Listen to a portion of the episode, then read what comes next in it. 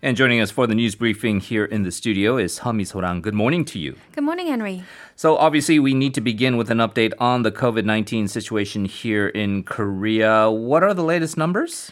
Well, the KCDC they confirmed 280 new patients yesterday, of which 16 are imported cases. So this raises the country's total caseload to 17,945. There was one additional death, and there are now 3,349 people under isolation. Going through the main clusters related to the Sarang Jeil Church, there were 40 additional cases, putting the cluster size there at 915. Now, of these 915, 120 are nth transmissions from Sarang Jeil Church, occurring at 22 venues nationwide. And as for the Liberation Day rally, 17 cases were added yesterday to a total of 193. And over in Gwangju district, 19 cases were traced to the door-to-door sales group Buhan Group. The cluster size there is 44. Now, in a sign of just how dire the situation has been over the last two weeks, we don't know the transmission routes of 18.5% of the patients. And in Seoul, that rate is even higher. It's at around 45% of the new infections added on Monday. 60 out of 134 had unknown transmission routes. And the number of severe and critical cases have tripled since August 19th. And this is partly due to the fact that more senior members of the society have been getting infected. New cases of people aged 60 or more have increased from 24% to 32%. As a result, the KCDC is asking those aged 60 and above who have underlying medical conditions to refrain from going outside. So, in terms of uh, looking at this uh, from an epidemiological lens, the uh, increase in the rate of seniors getting infected. That mm-hmm. could largely be due to let's say the demographics of the followers of Sarangjeil Church and the protesters and the at the uh, Gwanghwamun rallies. Uh, that's uh, obviously of concern, but also uh, the the numbers of the um, transmission routes being unknown for uh, it was over 20%, but it looks like it's dipped down. But that is still a scary number in the sense that now we do not know we the the, the testing and tracing protocol has uh, the system has broken down somewhat as to mm-hmm. being able to find out uh, the the causes of this, which means that the virus has spread fairly in an uncontrollable mm-hmm. manner as it speaks. And Sarangjeil Church, the fact that they're uh, it seems like their positive infection rate was hovering around 20% as well. Mm-hmm. Basically, for every 10 people they're testing, two of them are positive, um, positive meaning that uh, it is pretty rampant within that community. Mm-hmm. Uh, that leads people to believe that uh,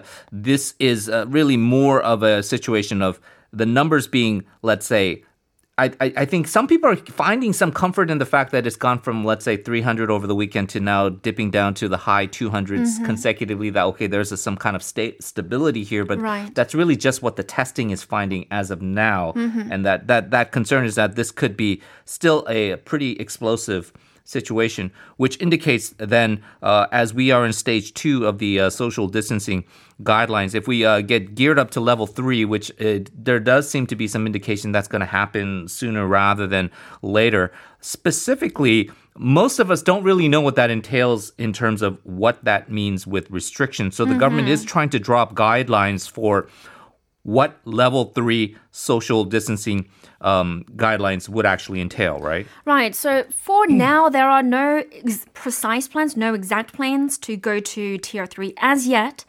But as you mentioned, it is a distinct possibility in the near future. So health authorities are fine tuning the details in the meantime. Health Ministry senior official Son Young-rae told reporters at a regular briefing yesterday that because the top tier includes a wide range of measures, the Health Ministry is in talks with other ministries and local governments throughout the country about how to carry out the specifics. Authorities have repeatedly warned that this week is the make or break juncture. Korea has to adopt the highest level of social distancing if the number of new infections does not slow down this week.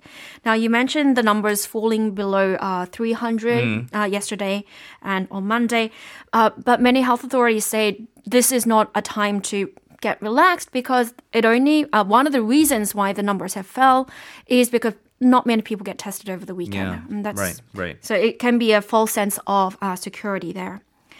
So before we move on further, let's listen to Kwon Jun-wook, the deputy director of the Central Disease Control Headquarters.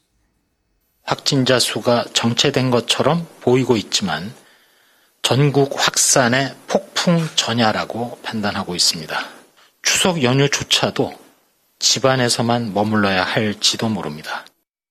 So, kind of reiterating what uh, we were just talking about there, uh, Misorang, he's saying that uh, looks like um, you, are seeing it's a bad number, right? Uh, High 200s, and, but it looks like it's stabilizing. That's not the case. It's actually sort of the uh, calm before the storm of a nationwide outbreak. Uh, I believe the uh, Gyeonggi governor Lee Jae-myung also uh, last week had talked about this. We're just in the midst of a tsunami Yeah. as it stands. So they definitely know things, uh, and uh, they are definitely voicing concerns. Talking about now, even perhaps um, movement will be restricted for the uh, Chuseok holidays, which is we know is where uh, essentially the entire country uh, goes around uh, to various parts of the rural areas to, to their uh, homelands to uh, celebrate uh, Thanksgiving holidays.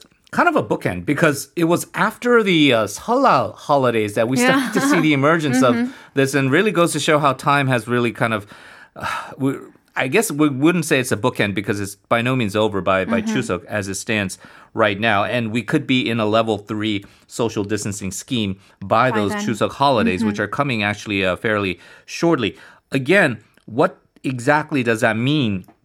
It doesn't seem like it means an Italy style lockdown. total lockdown. Mm-hmm. Right, where you have police on the street, and if you're wa- walking your dog, you're going to get yelled at Yeah. and fined and all that. That's not going to be uh, what's going to happening. But uh, what are the additional details that were outlined yesterday? Well, yesterday, uh, the senior official Son Young-rae, he reiterated that private companies, in addition to public companies, which are already affected right now, private companies as well, they'll be advised to switch from a work from home scheme, switch to a work from home scheme for all but the most essential employees. And once again, currently there is a ban on gatherings of 50 or more people indoors and 100 or more for outdoors. Level 3 social distancing means that the ban will be on gatherings of 10 or more people. As for kindergarten schools and universities, there will be no in person classes, and all sports activities will be banned as well, sports games. Mm.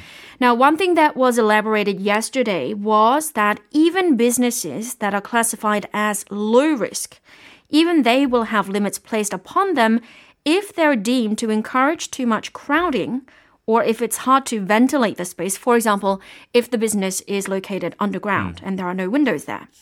Now, one such limit includes banning operations past 9 p.m.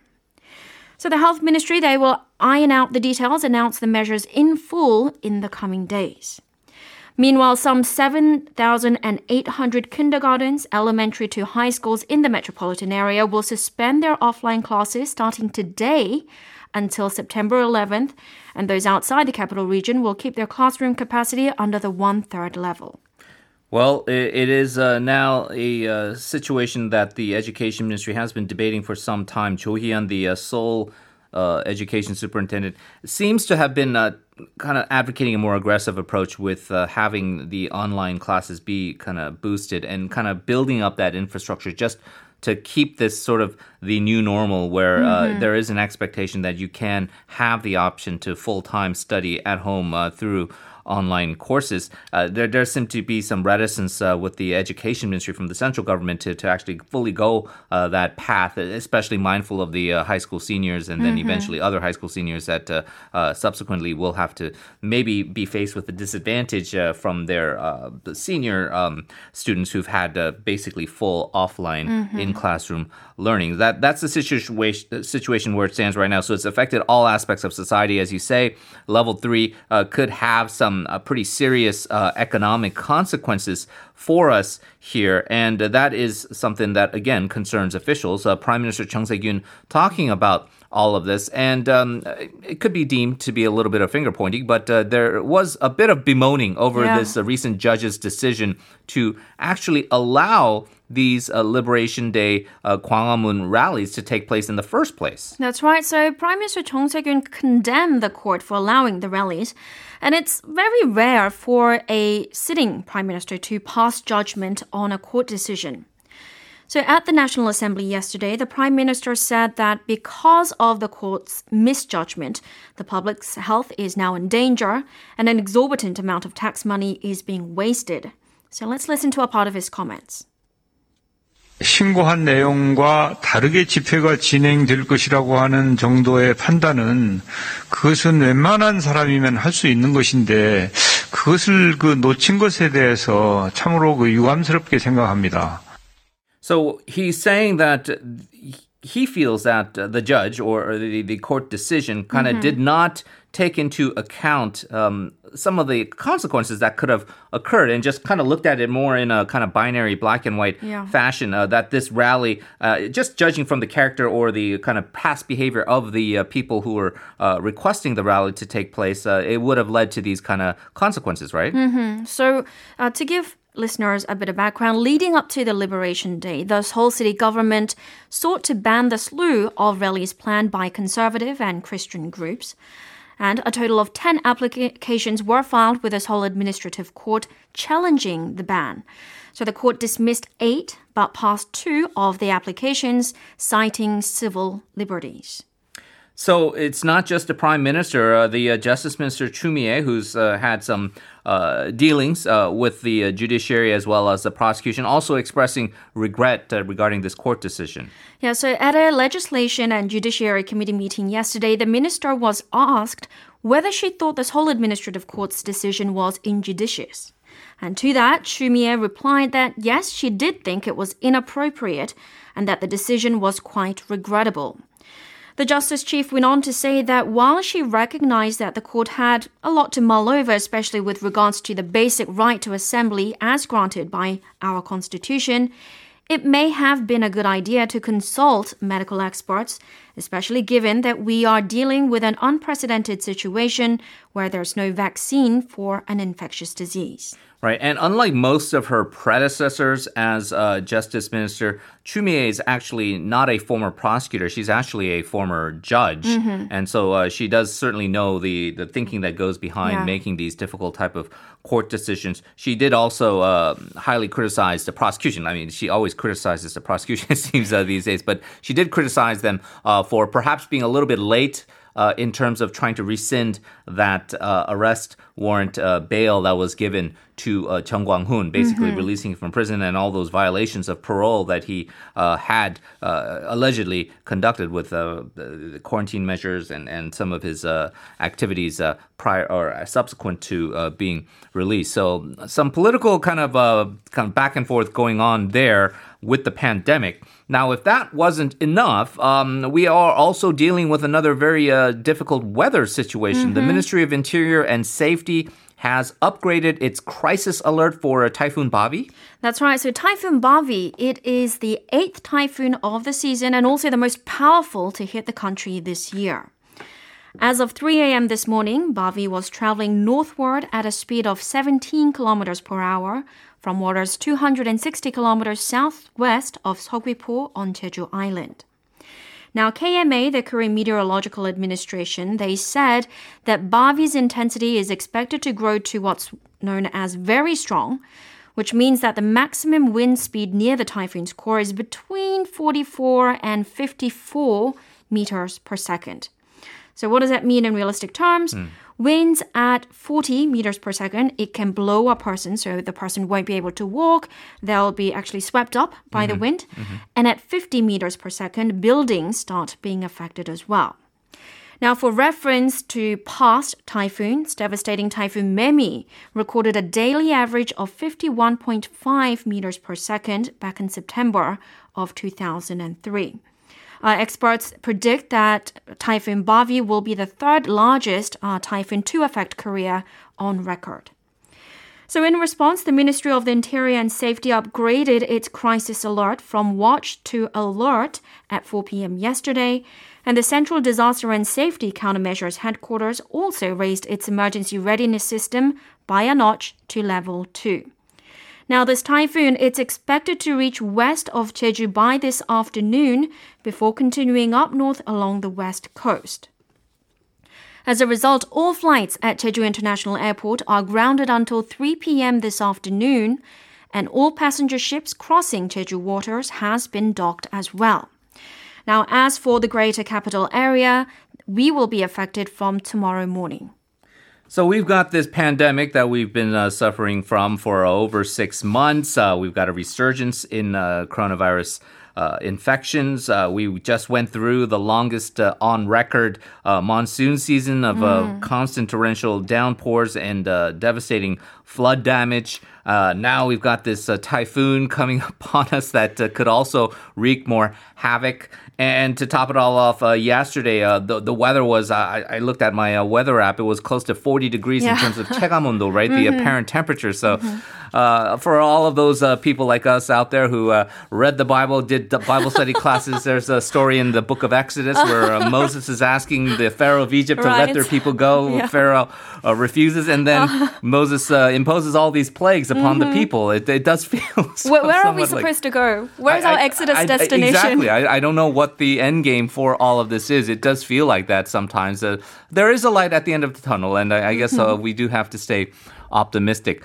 Um, unfortunately, uh, this last story probably not is not optimistic gonna, either. Uh, give us a lot of optimism. Give us an update, please, now on the uh, doctor strike, uh, particularly the ones among the interns or trainee doctors. That's right. So many major hospitals are dealing with an absolute shortage of physicians right now, as residents, interns, and now even fellows are joining in on the strike. As of yesterday morning, 94% of trainee doctors at Samsung Medical Center were on strike. Now, to make matters worse, roughly 20% of fellows, so these are doctors after doing their internship and residency, 20% of fellows have also taken indefinite leave of absence. According to a hospital staff there, interns, residents, and fellows assist senior physicians in their duties, and they account for roughly half or 50% of all doctors at Samsung Medical Center. So this implies that there has been a drastic cut in the medical manpower.